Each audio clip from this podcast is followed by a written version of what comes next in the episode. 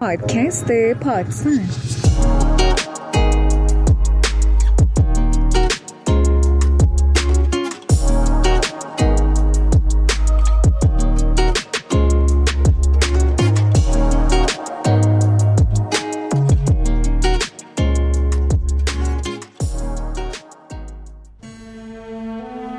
سلام من کیانا داد محمد هستم و با یک اپیزود دیگه در خدمت شما هستیم. امروز می‌خوایم راجع به فردریک تیلور حرف بزنیم. امکانش هست حتی اگه تحصیلات آکادمیک هم نداشته باشین اسمی از تیلور شنیدین. ولی حالا می‌خوایم ببینیم تیلور کی بوده، چی کار کرده یا اصلا چی شده که نظریه ها و تحقیقاتش رو شروع کرده و تأثیرش روی دنیا چی بوده. اگه تاریخ و انسانهای تأثیر گذار براتون جذابن یا سودای تبدیل شدن به یک مدیر رو دارین با ما همراه باشین. فردریک تیلور سال 1856 توی یک خانواده شناخته شده در فیلادلفیا متولد شد. تیلور کوچکترین فرزند از 11 فرزند خانوادش بود و تحصیلات ابتدایی خودش رو در مدرسه خصوصی ژرمن تاون گذراند. پس از یک سفر سه ساله به همراه خانوادش به اروپا توی 16 سالگی برای آمادگی ورود به دانشگاه هاروارد به آکادمی فیلیپس فرستاده شد. تیلور توی امتحانات ورودی هاروارد با درجه ممتازی قبول شد و خانواده از اون انتظار داشتن که توی رشته وکالت تحصیل کنه. فردریک دانش آموز متعهدی بود و برای رسیدن به نمرات خوب ساعتهای طولانی مطالعه می‌کرد. اما به دلیل مطالعه در نور ضعیف لامپ نفتی پس از قبولی دچار میگرن شدید چشم میشه و این بیماری مانع حضور اون توی دانشگاه بود تا جایی که اون مجبور میشه که دانشکده حقوق هاروارد رو ترک کنه به توصیه چشم پزشکان اون برای کار به یک نمایشگاه کوچک خودرو در فیلادلفیا میره و در اونجا حرفه الگوسازی و ماشینکاری رو یاد می‌گیره پس از گذروندن چهار سال برای یادگیری حرفه خودش سرانجام در سال 1878 در کارخانه فولاد میدوال شغلی پیدا می‌کنه و پس از مدتی در اونجا سرکارگر ماشینسازی میشه. تیلور متوجه میشه که باید تحصیلات خودش رو ادامه بده. بنابراین مؤسسه فناوری استیونز رو متقاعد می‌کنه که به اون اجازه بدن به صورت پاره وقت توی کلاس شرکت کنه. اون توی اوقات فراغت خودش در فیلادلفیا درس میخونده و برای شرکت در امتحانات به مدرسه در نیوجرسی میره. در جوان 1883 تیلور با مدرک مهندسی مکانیک فارغ و تحصیل میشه و در پی اون به انجمن مهندسین مکانیک آمریکا میپیونده. تیلور به سرعت در میدوال پیشرفت می‌کنه. در مدت 8 سال اون از یک ماشینکار ساده به سرپرست شیفت سرکارگر، دستیار مهندس و در نهایت به مهندس ارشد کارخونه ارتقا پیدا می‌کنه. پس از مدتی تیلور به دلیل رونق کسب و کار و حجم سفارشاتش سمت رئیس خط رو از آن خودش می‌کنه. اون می‌دونسته که کارگران در حالی که می‌تونن در سطح بسیار بالاتری کار کنن ترجیح میدن که کمتر به خودشون زحمت بدن. بنابراین اون می‌خواست که ظرفیت تولید و افزایش بده. اما وقتی که تیلور تلاش می‌کرد تا تولید و افزایش بده با مقاومت بسیار شدیدی از سمت کارگران روبرو شد. این مبارزه برای افزایش تولید باعث شد تا فردریک نگاه خودش رو به روش های مدیریتی غیر سیستماتیک بیشتر کنه.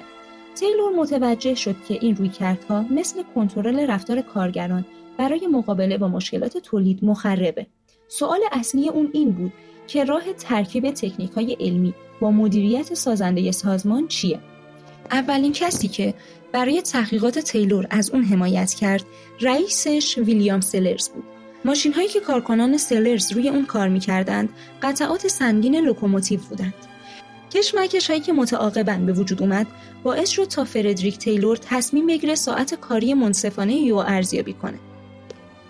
سیستمی که تیلور تعریف کرد در حقیقت تولید صنعتی رو به مراحل کوچکتر و منظمی تقسیم می‌کرد. مدیرا یک سری قالب های دستورالعملی رو تعیین می‌کردند و کارگرها باید طبق اونا کار می‌کردند. به همین روش می‌شد ظرفیت و ساعت کاری رو هم زیر نظر داشت. تیلور این اطمینان رو به کارگران می‌داد که منافع اونا و مدیران همجهت با همه و معتقد بود این انقلاب ذهنی از دعوا و کشمکش های مدیر و کارگر کم می‌کنه. توی سالهای 1885 تیلور سیستم های مختلفی رو ابدا کرد. موضوعات مهمی مثل دستمزد تشویقی و ساعت کاری منصفانه از مهمترین تغییراتی بودند که تیلور در سیستم مدیریتی اون زمان انجام داد.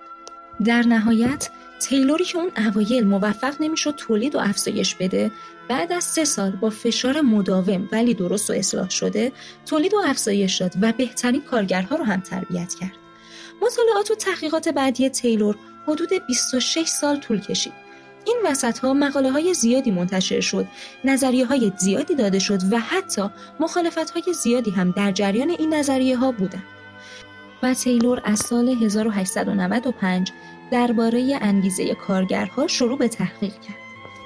تیلور توی کنفرانسی در جوان 1903 مقاله خودش رو به 350 مهندس مکانیک توی نیویورک ارائه کرد. که این مقاله مهم به عنوان کاملترین بیانیه مدیریت علمی اون در اومد و یکی از اسناد کلیدی شکل دهنده صنعتی شدن مدرن بهش میگن. موفقیت همین مقاله تیلور رو به ریاست انجمن مهندسین مکانیک آمریکا در سال 1906 رسوند. علیرغم این موفقیت کار تیلور به ندرت خارج از جامعه مهندسان صنایع شناخته می‌شد تا اینکه بالاخره وکیل اصلاح طلبی به نام لوئیس از روش های مدیریت علمی فردریک تیلور به عنوان نمونه ای از تکنیک های مدیریت استفاده کرد که می‌تونست فشار بر کارگران رو کم کنه و حتی در صورت افزایش حقوق اونها سود مالکان رو هم افزایش بده. می‌تونیم بگیم در واقع اصطلاح مدیریت علمی رو براندیس ابدا کرد. اینجا همون نقطه به وجود اومدن تیلوریسمه که یک مجموعه ای از ایده های تیلوره. البته دیگه الان هممون می‌دونیم که مودعش در حقیقت براندیس بوده. هسته اصلی تیلوریسم نظامی از مدیریته که توی اون مدیران و مهندسان مسئولن تا به برنامه ریزی و بهینه‌سازی وظایف برسن. در حالی که کارگران مسئولن وظایفشون رو همونطوری که مقرر شده انجام بدن. در آخر هم پس از دهه 1920 تردیدها نسبت به پذیرش روش های فردریک تیلور ناپدید شد و قدرت و اقتدار تیلوریسم به طور گسترده ای مورد پذیرش قرار گرفت.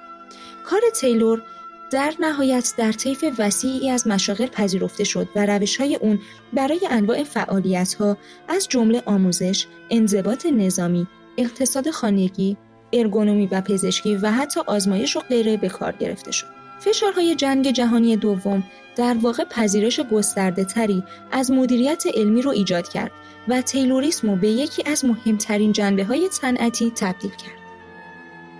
بسیاری از مورخان تیلور رو پایه‌گذار مهندسی صنایع و مدیریت صنعتی می‌دونند چون اون بود که بهینه سازی و ظرفیت رو روی گردونه صنعت قبل از جنگ جهانی دوم آورد. ما گفتیم یکی از مهمترین کارهای تیلور بهینه سازی بوده ولی بهینه سازی اصلا چی هست و از کجا اومده؟ خیلی ها کارلوس ببیج رو به دلیل مطالعاتی که در سازمان پست انگلیس انجام داده پدر علم تحقیق در عملیات یا همون بهینه سازی می‌دونن. ولی به صورت عمومی تر گفته میشه که تحقیق در عملیات در جریان جنگ جهانی دوم توسط دانشمندان انگلیسی توسعه و گسترش پیدا کرده. توی اون زمان انگلیسی ها گروهی از دانشمندانو که با مسائل تاکتیکی و نظامی آشنا بودند معمور کرد که در این زمینه تحقیقاتی را انجام بدن و مهمترین دلیل هم محدودیت بودجه نظامی انگلستان بود. به خاطر همین دانشمندان مجبور شدند چگونگی استفاده حداکثر از منابع محدود و مورد بررسی قرار بدن و راههای جدیدی هم کشف کردند. جالب اینجاست که این روش ها به قدری موفق بودند که پس از جنگ توجه مدیران صنعتی رو به خودشون جلب می کنند و گروه های تحقیق در عملیات شکل می گیرند. جالب اینجاست که این روش ها به قدری موفق بودند که پس از جنگ توجه مدیران صنعتی رو به خودشون جلب می کنند و گروه های تحقیق در عملیات شکل می گیرند. از این رو در اوایل دهه 1950 میلادی بود که در بخشای صنعتی کارشناسان اوآر مشغول به کار شدند. این هیته تا امروز گسترش پیدا کرده و روز به روز هم گسترده تر میشه. این بود مختصری از زندگی نامه تیلور پدر علم مدیریت و در ادامه توضیح اجمالی بر بهینه سازی.